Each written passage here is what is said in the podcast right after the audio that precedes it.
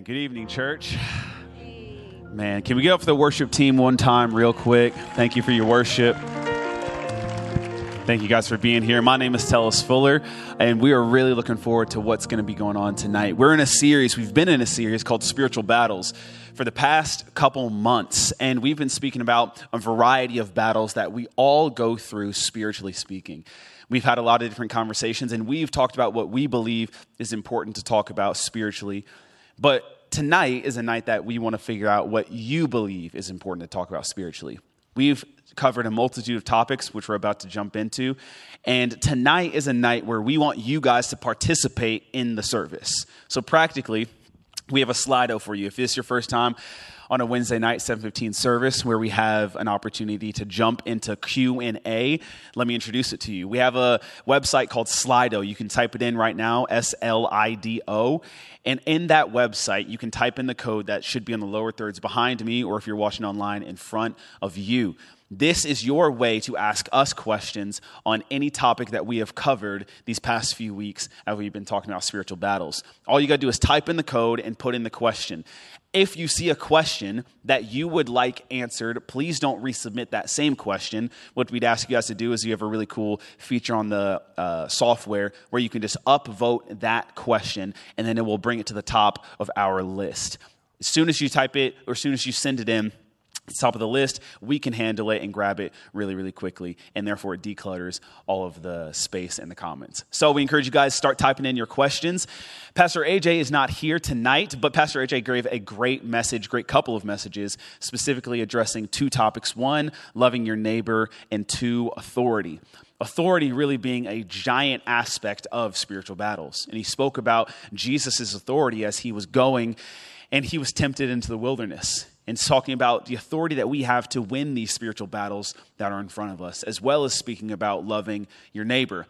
And I love what Pastor AJ drew out of the text about our neighbor and loving our neighbor is loving anybody who needs mercy from us. So you ask the question who's our neighbor? Anybody you can extend mercy to an incredible message. And we have our three panelists that I want to introduce for us this, this uh, not this morning, tonight. We got Pastor Corey here with us, we got Pastor Tiffany, and we have Pastor Sean. So would you give it up for our panelists real quick? And as we're about to get into this, I would love to just ask you guys uh, a simple question, kind of to get us started while questions are coming in. You guys spoke about amazing things. Specifically, you, Pastor Corey, we'll start with you, had a really, really easy time and an easy topic talking about anger and judgment. Something that's super simple to address. Super easy. At every level. 30 seconds. and so if Oh, you yeah. could was there anything you gathered from the message or anything that like spoke to you Yeah. um, anything from the text revelation that you'd want to talk about yeah, I, um, I, I've found that as we went through the Sermon on the Mount, um, these two, these were the areas that I needed the most for me personally. Um, specifically, with when it comes to anger, uh, what I discovered is that anger is a lot like an eclipse. That when when it is released and revealed in my heart, it blocks me from seeing God the way that He needs to be seen. It's this, it's this enormous blockade. And then simultaneously, when anger is revealed from me to, like, for example, my kids, um, it's almost like that becomes an eclipse that prevents them from having life, like, a, like the life that they need, right? So, I mean, if you've ever been really frustrated with someone, released just a response, a reaction, you can literally, literally see the life like leave the face of someone. Like that's what that's what we learned. And then and then I, I love the fact that when it comes to Jesus, Jesus offers us hope to now have an ability to see, to to now say to to anger, get out of my light. Right? Like we can actually have a perspective of Jesus where he helps us recognize where we have been uh, frustrated with a person, and then we have next steps on how to, how to respond to that. Um, and then with judgment, judgment was a was was a big one for me. Um, what we what I learned is that judgment is taking the mistakes from someone that I usually do myself. I weaponize those mistakes and I dehumanize that person in the process. They no longer uh, are just something, it's, it's not that they are a person who makes mistakes. I now take those mistakes and I attach it to their character. they, they are those things. Um, and, and what we learned in, uh, in Matthew 7 1 and 2 specifically, we, we learned that um, what Jesus says is that you can look, like, he's, he asked the question, why do you see the speck in your brother's eye and miss the log in your own? And what he's saying is that uh, that word is, is this idea of studying. It's so easy to study the mistakes in others and miss the very same thing in your own heart. And so, what Jesus is saying is that you're either going to study the failures and mistakes of, of those around you, or you're going to study my mercy. And depending on which one you look at the most, is going to now determine how you respond with mercy or with judgment. So, yeah, th- those, those were too big, I think, for That's me. huge. That's huge. Pastor Tiffany, you got an opportunity to speak on anxiety and identity. Really great messages. Is there anything that you felt, realized, revelation that you experienced, some, maybe even something that you wanted to share in the message you didn't have time to that you want to share or remind us of right now? Yeah, I think for me, um, it was happening even in the moment. So my first, I kicked off the series with identity, um, which is a hard topic to tackle. Um, but when I was preaching on anxiety, like in the middle of the sermon, it was almost like I had this like, yeah, I got this. Like I got this all figured out. And I felt the Holy Spirit in the moment when I'm teaching going, no, this is like going from strength to strength and glory to glory. Like you don't, you haven't conquered it. You just know how to fight when it shows up you you don't have you're not completely secure in who you are in your identity but you you know where to go to find your identity. You know where to go to be reminded of who you are. Um, you haven't conquered like this whole like anxiety is going to come visit you again just because you are up here talking about it and speaking personal experience about it. It doesn't mean that now anxiety is never going to show up at my door again. And i love that when we're when i I was studying it, it's like the tools of scripture just came alive afresh. And it made me realize, like, if I remember who my identity is found in, which is the person of Jesus. And if I remember that he fights the battle of anxiety for me, then I don't have to toil and I don't have to worry and I know it's going to show up, but I think for me, it's like we sometimes we get to places in life where like, oh, we've arrived, and we've never arrived. we we're always just continually putting one foot in front of the other, trusting God to go before us and fight those battles. That's great. And Pastor Sean, you spoke similarly on great and easy topics lust and self-deception. And so if you could share anything else do you have any thoughts that you want to share with us or remind us on those two topics in spiritual battles? Yeah i, I think um, with regards to lust I, I don't think that that is something kind of culturally we don't know especially if you've been going to church for a while. But the kind of anger or not necessarily anger but the seriousness in which jesus approaches it um, I think kind of has you had me to kind of pull back out and you really begin to recognize that it's not so much of just if you have um, broken a rule, but that you have disfigured someone who is made in the image of God and like you're using them. So, so it becomes a whole nother thing where it really is an offense towards God. And it's not just kind of this passive thing that our culture says, when it's well just thinking about it. I didn't do anything. I didn't hurt anyone. Um, so i think from from that standpoint kind of the relational aspect and how i should love someone of the opposite sex and not use them for fantasy um, was was even more so kind of heightened. That is beyond just breaking some rules. And then secondly with self-deception um, i was really struck like I've read that scripture plenty of times, but it's a little different in like really, really, really studying it and trying to preach it because it it seemed like something where like I could be really scared. Like, am, am I, can I have a surety of my um, uh, of my salvation or not? And I think in really seeing that Jesus was resting it all on relationship. Like if if you you use my words to build up your life. You're you're a wise man, or um, be gone from me, you workers of iniquity. I never knew you. Though the relational aspect that everything really hinges on really was heightened for me. So I think those are some things that from those two sermons. That's great. That's great.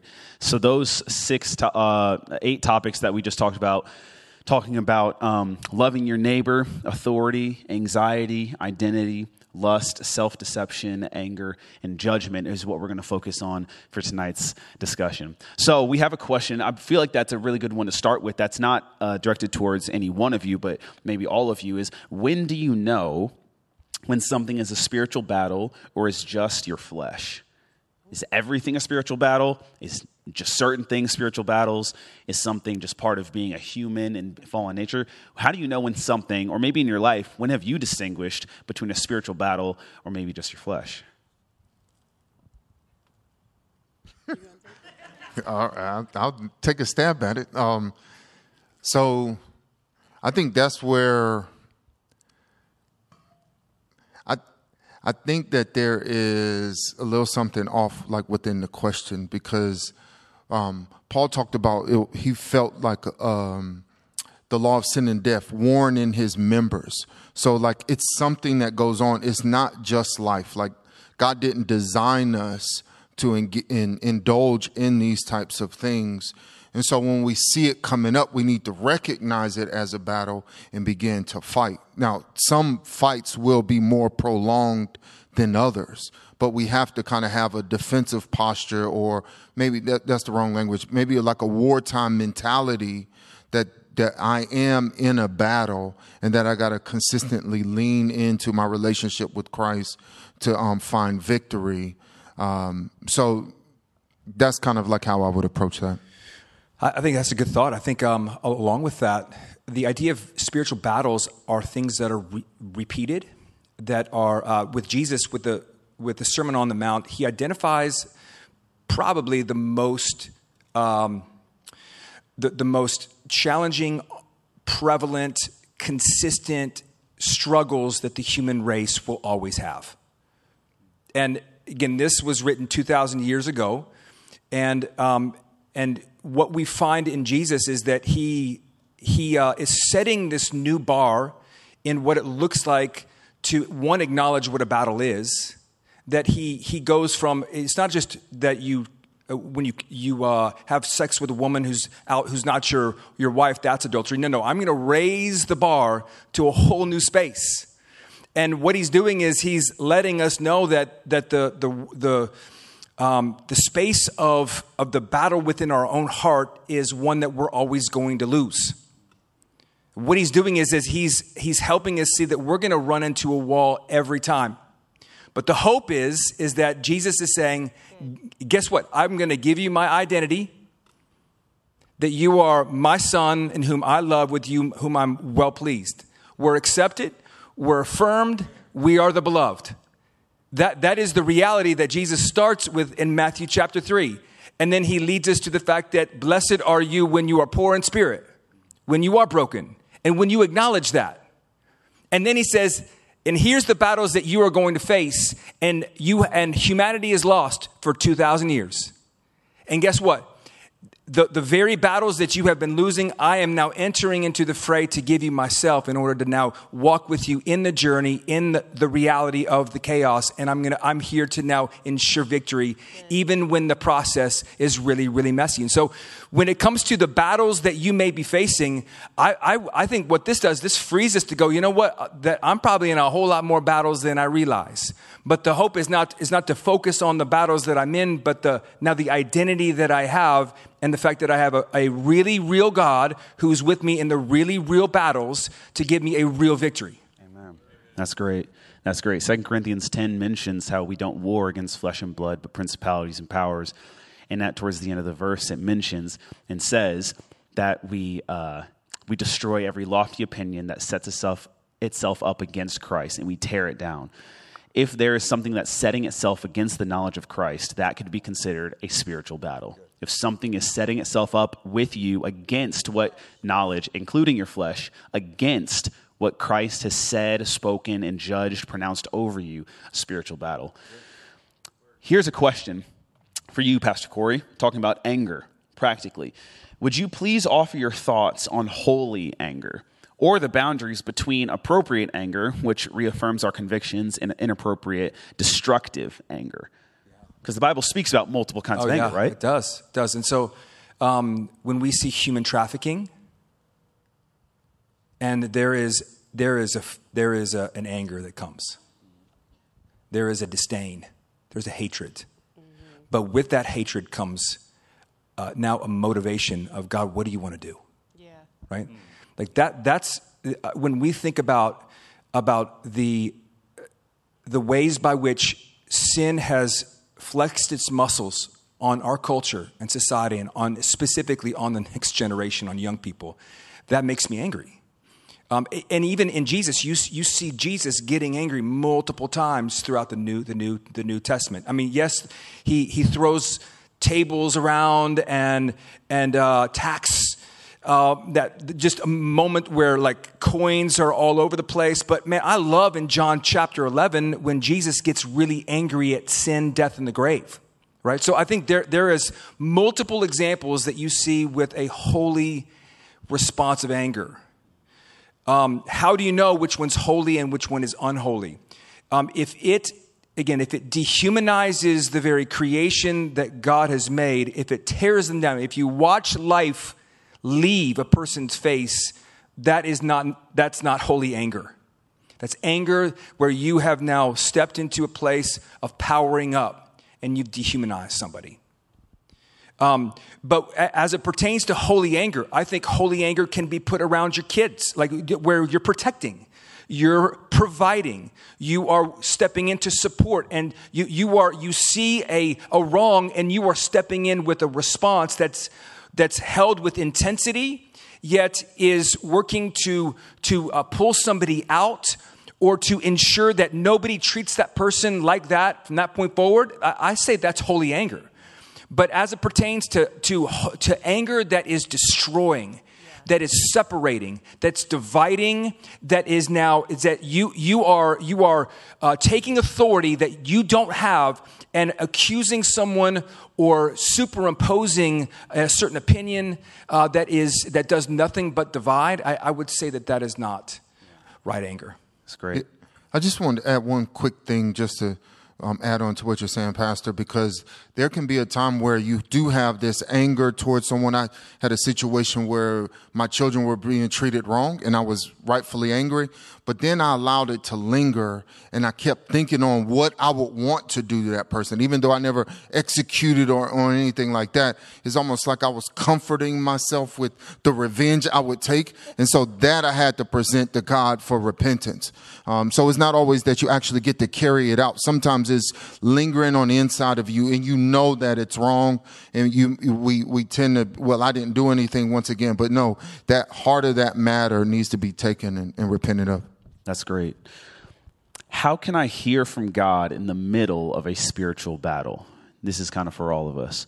So, if we're in the midst of it right now, which I would assume that some of us in this room, maybe not all of us in this room, are, what do I do to hear clearly the voice of God when I'm in the middle of the fight? So, I'm praising God in the fight. We just sang about that. Now that I'm in the fight, how do I hear God in the middle of a spiritual battle?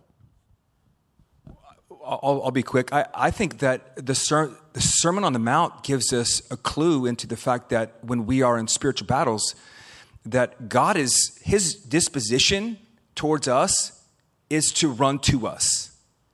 Uh, in the Sermon on the Mount, the word Father is used 17 times in two chapters three, three, three chapters. And so what you have, and in those chapters, it, throughout, we're, we're being told all of the spaces, the gaps of the human heart that Jesus is exposing, but he says, take heart, the Father is with you.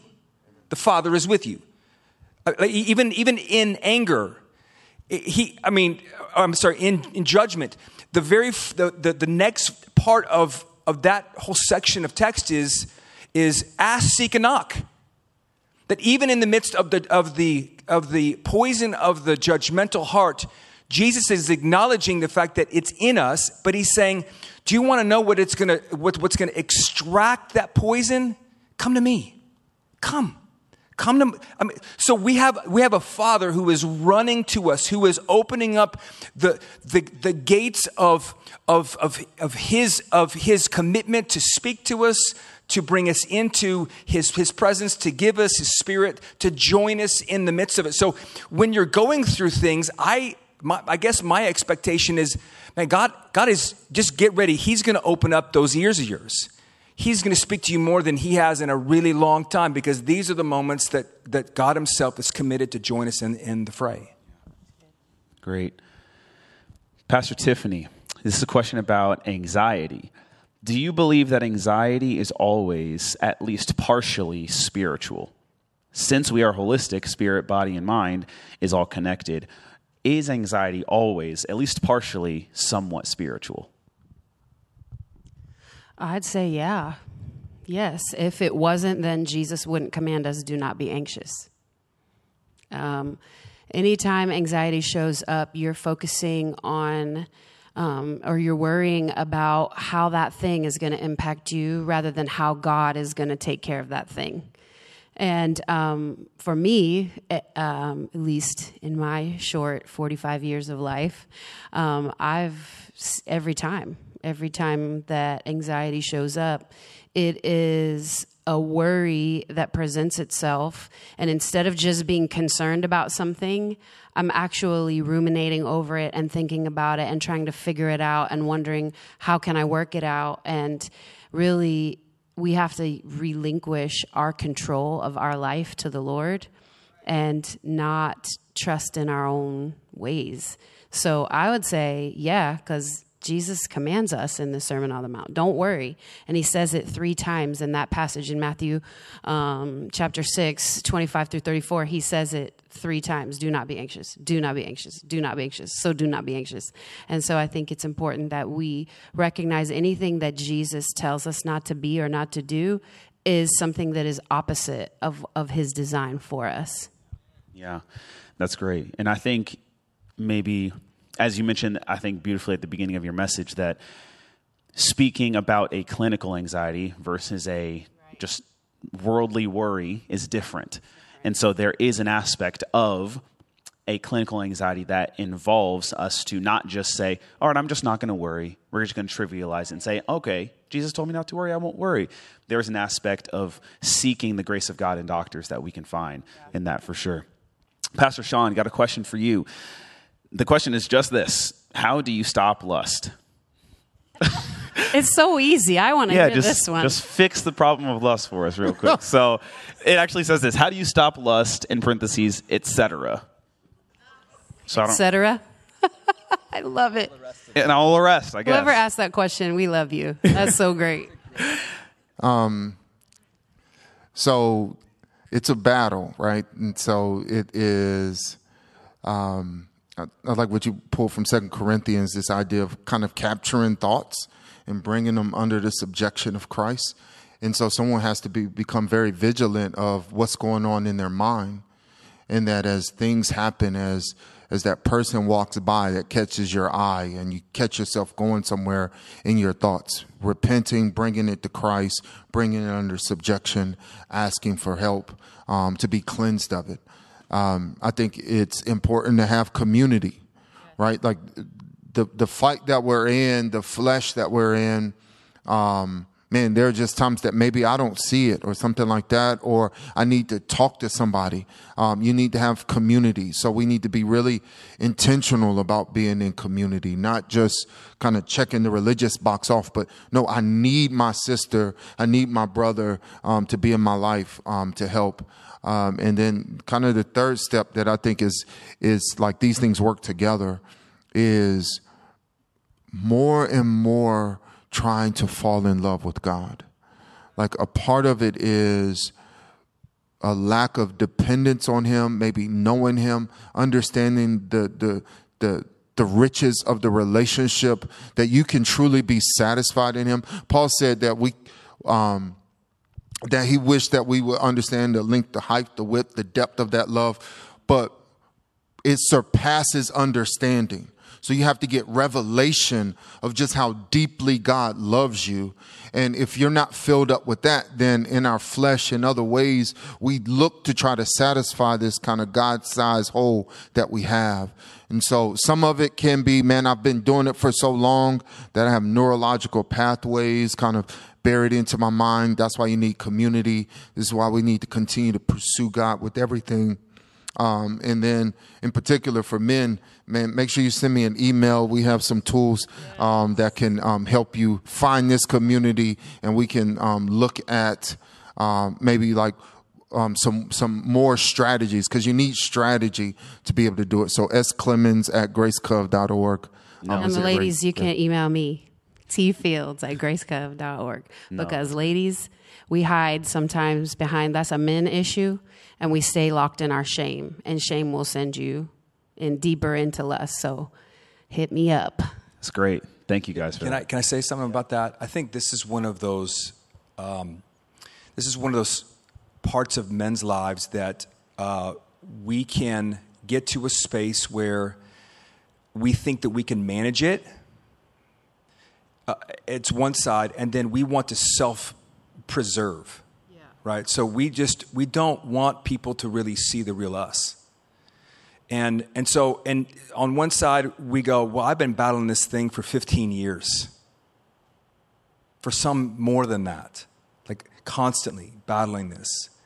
And, and it gets to a place where it's easy to go, this is just going to be a part of who I am for the rest of my life. And th- what I love about what we've been doing with, with this uh, Sermon on the Mount is that Jesus gives us hope that we have a new king who wants to introduce us to a new kingdom where we can have new life in that kingdom and we can breathe new air in that kingdom. And you might be struggling with this thing for the last 20 years of your life. Just and, and it's it's consistent. You know, I mean, when you're hungry, when you're tired, when you're lonely, you know that thing strikes. I, I'm, I'm just like th- th- th- this is the, like this is the consistency of it, and and what what the Bible really what it leads us to is that you're either going to manage it or you're going to mortify it. Now, this, this is what I mean is that um, John Owens wrote, wrote this book called The Mortification of Sin. And, you know, we, the way that we have adjusted the way that we talk about sin is so different. Now we go, well, I've been wrestling with something. Um, well, if you're wrestling with something for nine years, that's more than you're not wrestling yet. It's like pinning you, right? So, so the Bible talks. It actually says that you can have a disposition where, through the power of Jesus, you can wage war on that piece. Like you can actually do that. So now the question is, what does it look like for us to look at lust and go, "I'm going to kill this thing"? Like, like, how would your mind and your heart and everything begin to shift a little if you go, from this point forward, this thing will not run rampant on me anymore? Jesus, I need you to, to now lead my heart to a place of openness where I no longer want to just uh, protect myself. I, I want you and your spirit to turn the tide to where I am willing to do whatever it takes to kill this thing that's been killing me and been killing my, my attitude and been killing my mind and been killing my eyes. So I, I'm, I'm just telling, like, like this is the hope that we have. We can look at something through a brand new lens because Jesus is now saying to us, through me, there's, there's actual real hope. Yeah. That's great. There is a question we have here. Um, I think it'll be pretty simple, pretty quick. Is it appropriate to go into spiritual battles for others? Yeah, I I mean, I think intercession is absolutely. We should, um, we we need to. That's why one of the reasons uh, we talk a lot about finding community, um, because it's in that space where you can war for others as well. Yeah, it's great. It's called being, being a parent, right? Of, of like, this is what parents do. We fight battles uh, when our kids can't necessarily fight them right now. And we're, we're, we're joining them in the fray. Like, we're with them, we're helping them fight them. And, and when we're, we're, we're taking on the weight of it, and we're praying through it, and we're fasting, and we're helping them, we're, we're gi- giving them the, the legs that they need to begin to do it on their own. Yeah. That's great. That's great. A question, our most upvoted question right now is directed, I guess, towards you all. How do you distinguish God's voice from your own voice? So, speaking a lot about being in the middle of spiritual battles, when you're in the middle of one, how do you then find comfort or joy? How do you find strength in God's voice and then from what you're just telling yourself?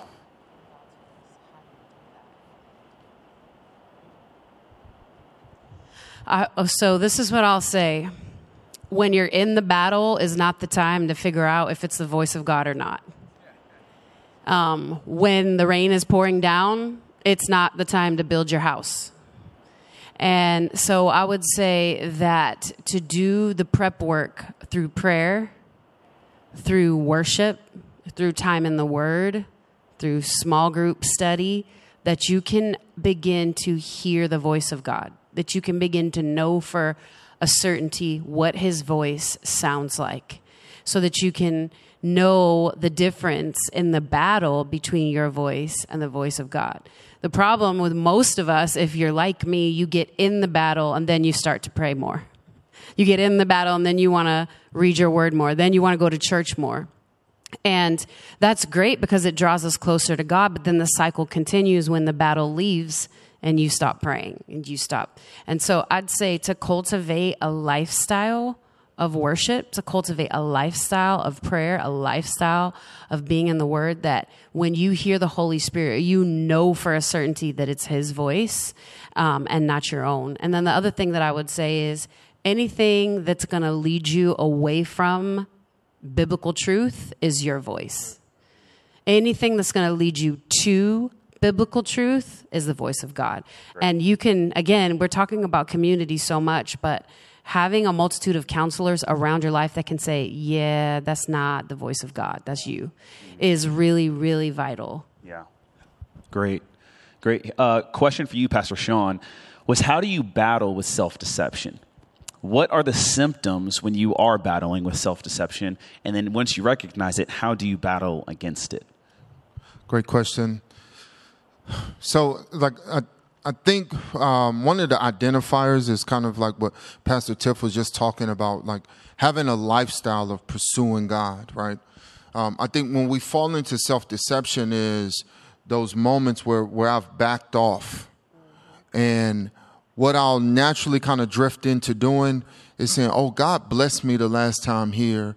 We look at these moments as something of a verification that I'm still good with God and we just have these kind of let me fall in the ditch kind of moments. Um, what what can happen though is like think of like Samson, like he God was with him, um, but he kept flirting with the line. He kept crossing the line. He kept doing that. It wasn't about relationship. He didn't try to honor God with, with the strength that he had. It was about himself. And then at some point, the relationship, God said, okay, I'm going to pull myself away from you. And he didn't recognize it. Deception, you will fall into it and you won't even really recognize it. So I think that what you may be able to identify along the way is this kind of inconsistency. I'm not talking about perfection. Don't hear me say that um, because the enemy loves to kind of attack us in our identity and call you a hypocrite because you didn't follow the XYZ type of um, guidelines or formulas and things of that nature. But you, but being able to identify like when I've kind of backed away from the relationship. Um, and then I think it's, it's clear that you got to be in your word on a consistent basis. It's in this relationship that you'll hear the Holy Spirit. You'll see kind of like a Paul talking about he don't even trust himself to judge himself. He's asking the Holy Spirit. We're, we're, we're like constantly kind of laying that before him. Once again, community. They'll show you, hey, you know, you're not in the word like you used to be, or you, you didn't do that. Like hearing those things as those are identifiers, running to God um, and kind of plunging deeper back in the relationship, I think, are ways of identifying and then the response when you've noticed it. That's great. That's great. Pastor Tiff, one for you about identity. Acknowledging the potential spiritual battle involved. How do you respond to someone who attempts to dehumanize you by attaching your sin to your character? How would you respond with somebody? Maybe you distinguish it, but when somebody keeps attaching your sin, what you've done with who you are? That's so good. That's such a good question, and it's so meaty and it's so real. Um, ooh, I'm tempted to pass this to you because you we we we talked about this in pre-service, and you. I'm just. Uh, can you tell them what you said in pre when we were talking before the service? Yeah. I, well, I I think um, this whole topic of identity, this is the topic of our like of of our century. It really is. uh, of the way that I create my identity is I go inward to find out who I am, what I want. And then I look around and gather people around me that can supply encouragement and support to what I have discovered. And then I look up and ask for God to sprinkle his blessing on what I have created. It's, it's in, it's I told around, you guys it was good. and, and, it, and it's up. And, and, then, and then we live this life that if you say anything about what I have formed, I am now cutting you off and I am acknowledging you as judgmental. And, and, and I am separating myself from everyone who is, has any type of disagreement with the way that I have, have I've just this monster I've created called my identity. And in Jesus, what we have in Jesus, we have one that looks at us like this is what the Sermon on the Mount is all about. It's, it is established on the identity that now the Son has received from the Father. And as we find our identity in the Son, what has been given to the Son is given to us. What is that identity? It is, this is my Son, whom I love, with you I'm well pleased. It's, it's acceptance, it's affirmation, and it, it is the fact that we are the beloved. And nothing can shake that. And nothing, even though I make decisions from my past, because now identity is now found in Jesus, and that identity is forming, it is transforming and is reforming. I mean, it is, it is constantly at work to now make you a new creation, give you the power to go from the old into the new, and then become like the one who's forming you where now we begin to look like Jesus and talk like Jesus and act like Jesus. And So if someone is telling you that your identity is wrapped up in the, decisions that you made in the past, that is counter that's counterintuitive that is completely opposite of everything that we see in the biblical narrative of what the gospel does in the human heart. But the, the greatest spiritual battle that all of us have, no matter how old or young you are in the Lord, is the battle for your identity.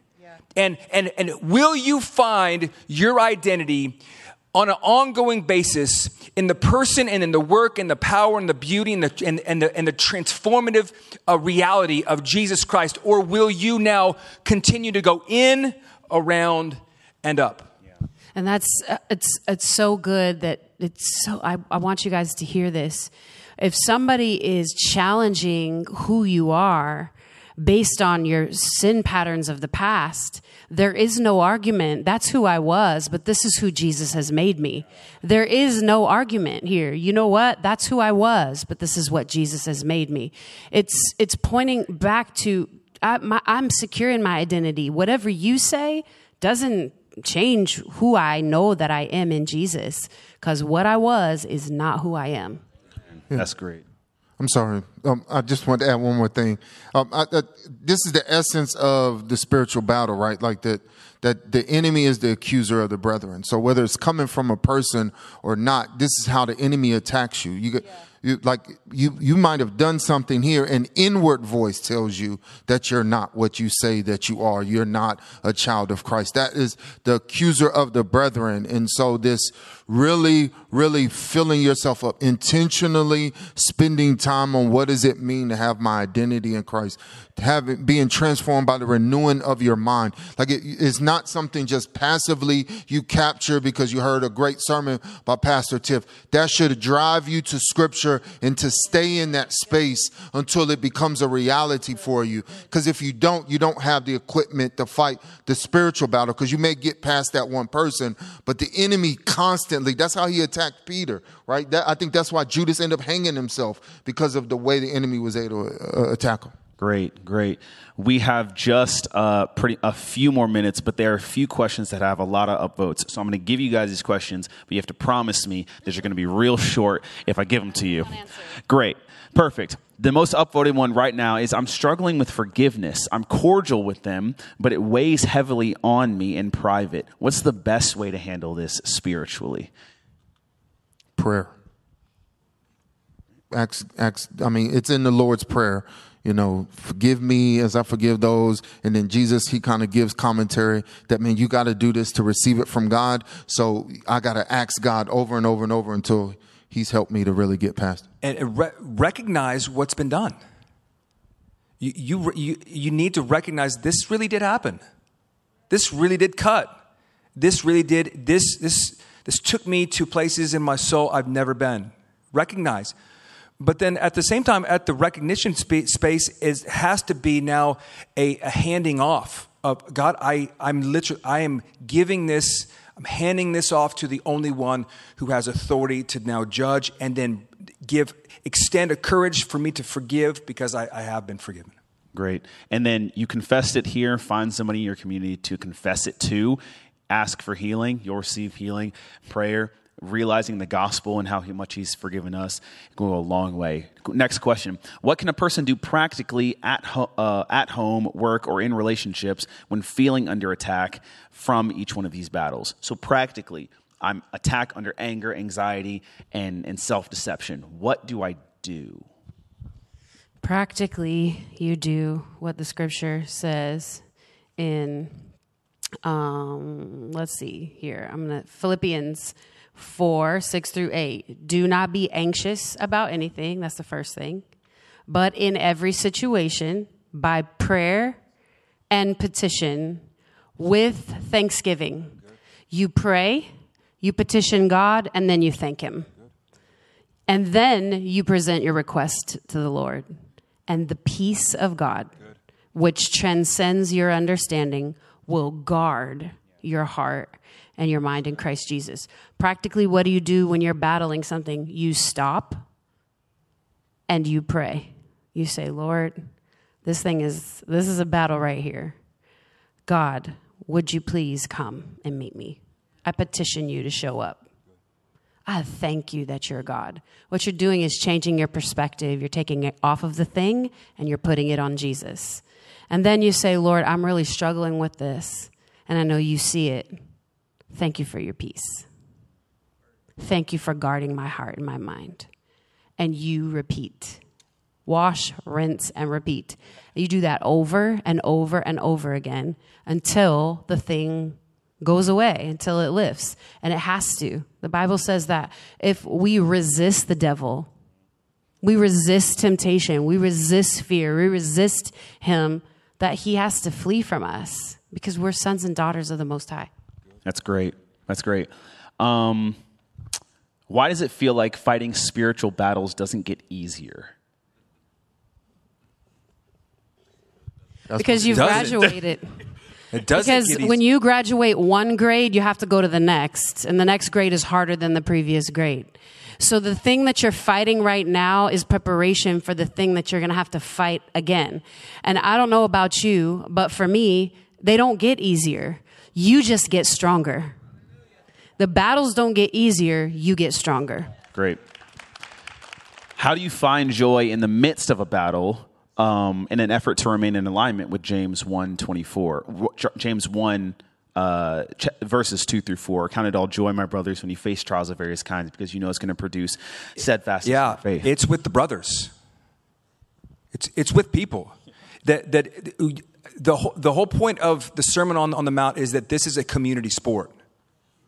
We can't face these spiritual battles alone in isolation independent from the very people that God has now has now res- rescued us. We've been rescued out of darkness, out of a kingdom of darkness that is had, has overcome every aspect of, of our life and that has put us into community with people that their the purpose of their, of their, their life is to speak life and, and perspective and hope in the midst of the battles that you're facing that's great. Pastor Sean, this is kind of a yes or no, but uh, hopefully it's simple. Is it possible to lust after your husband or wife? If so, is that a bad thing?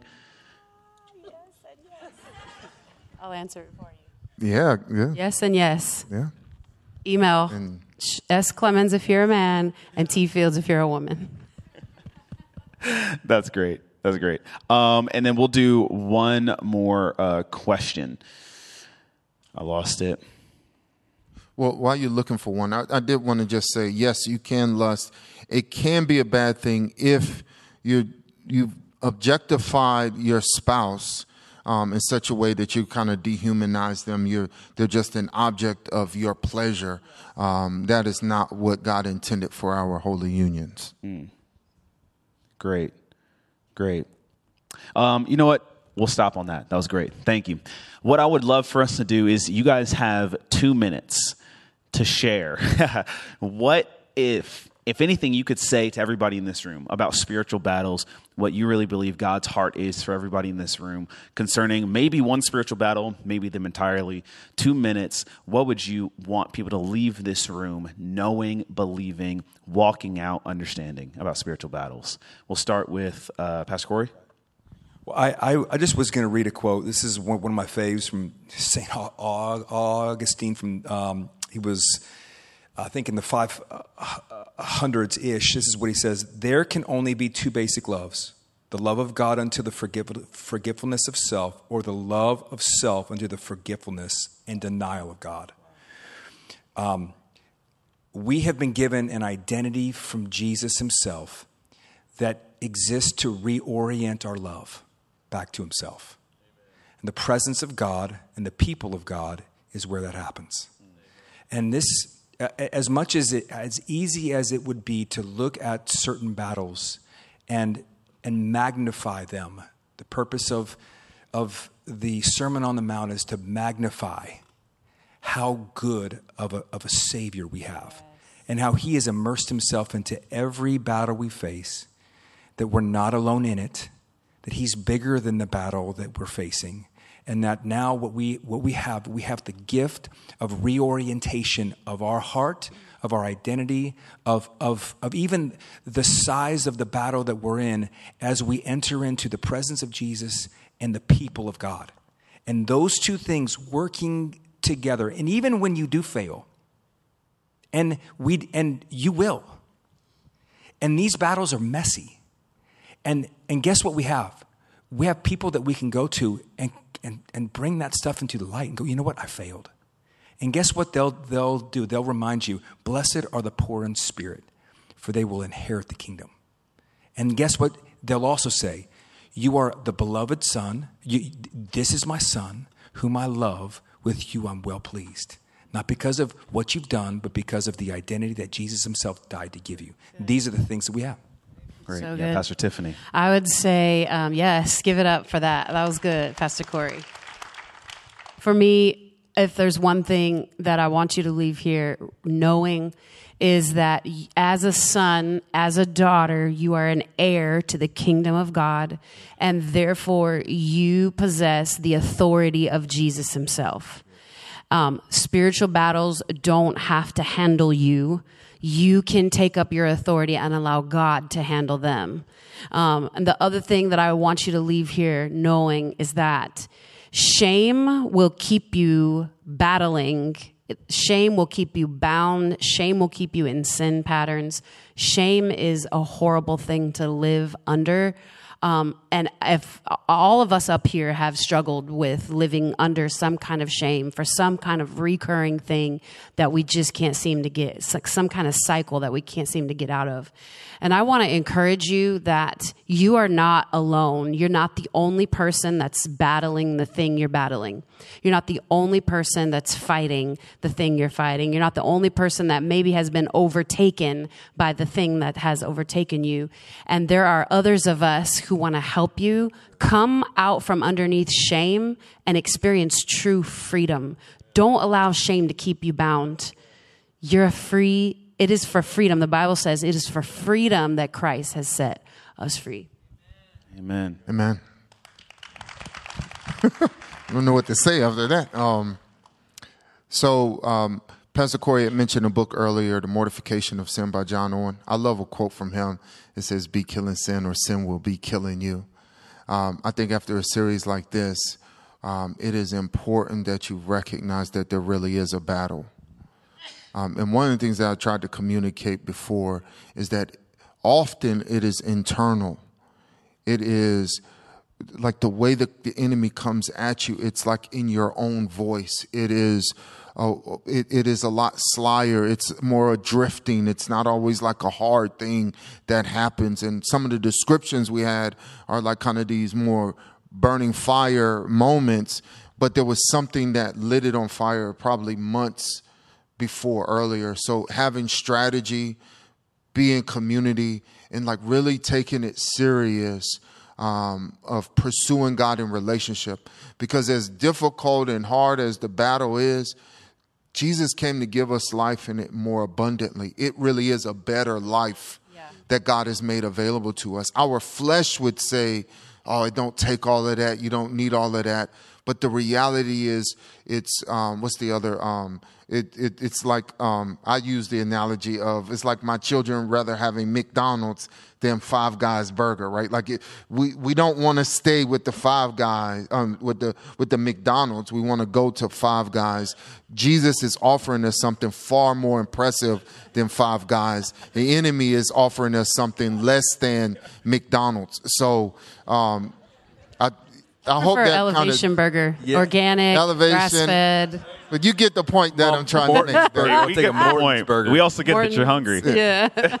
No, I'm- I'm not hungry, man. I'm just saying you guys can relate to what I'm saying. That there's a quality difference between the two. Yes, there and is. There's a quality difference no quality. between what the enemy offers and what sin um, over. Um, it over promises but under delivers on a consistent basis. So this battle, it's worth it basically. Because a part of you right now, a part of the battle is the enemy telling you it don't take all of that. It's not that necessary. But it is better to go through sanctification to be a disciple than it is to not be. Amen. Amen. Amen. Thank you, Pastor Sean. I'm encouraged that 1 John 3:20 says that even when our heart condemns us, know that God is greater than our heart and he knows everything. That God is greater than your heart, condemnation can leak in and it has no place in the Christian life. God is greater than your heart. There's ne- there is now therefore no condemnation for those who are in Christ Jesus. Can we go up for our panelists one more time, everybody? Thank you guys so much. Great. As we close service, we want to encourage you guys. If there is any prayer that you want to receive after service, you can come down front and receive prayer from our prayer team. If there is anything that we didn't get to your question, I want to encourage you. We're serious when we say, would you please email Pastor Sean? Would you email Pastor Tiffany? Would you, e- any one of us on stage? Or would you email info at gracecove.org to set up uh, um, an appointment with one of the pastors here on staff? We don't want you to battle this life alone. This is a battle. It's constant. We're in a war, in case you didn't know, but the war has been won. We have victory in Jesus. We are more than conquerors in Him. This is hopefully a night where faith has risen up inside of you. And if faith, uh, if you allow it to in this moment, will be like a beach ball that you try and submerge underwater. Being around believers, being encouraged by the scriptures, having hope being given to you. And no matter what you do, if you would allow it to, faith will rise up in your heart and it will give you the courage to fight the battles that God has already given you the victory over. We love you guys so much. I'm going to pray for us before we head out. Lord, we're asking that you would align our minds, our hearts, our spirits with yours. God, we would no longer fall under the category of shame, of anxiety, of lust. God, we would not define ourselves how you don't define us, but we would set our minds on things above. God, you have given us the victory in Jesus Christ. Jesus Christ, you meant it when you said it was finished. The battle, God, we're fighting today, we're fighting from victory because we know that these things, God, they will be formed like what Pastor JC mentioned, but they will not prosper. God, we realize that there are things attacking us day by day. And- But if not in this life, Lord, we know that there is a hope coming. And there is a day that is soon will be that we will all be like you. We will see you, and there will be no tear in any eye. God, you will realize fully the victory that you promised and that you fulfilled on Golgotha. God, we trust you for it. We're believing you for it. God, would community start to gather around? Would faith be built up in this moment? God, would the church shine brightest in its battle, saying, God, we know that you've given us a victory. We're going to choose to walk in it practically. Would you give wisdom? Would you give strength and courage to everybody in this room and everybody watching? We love you, Lord, for it. In Jesus' name we pray. Amen. Amen.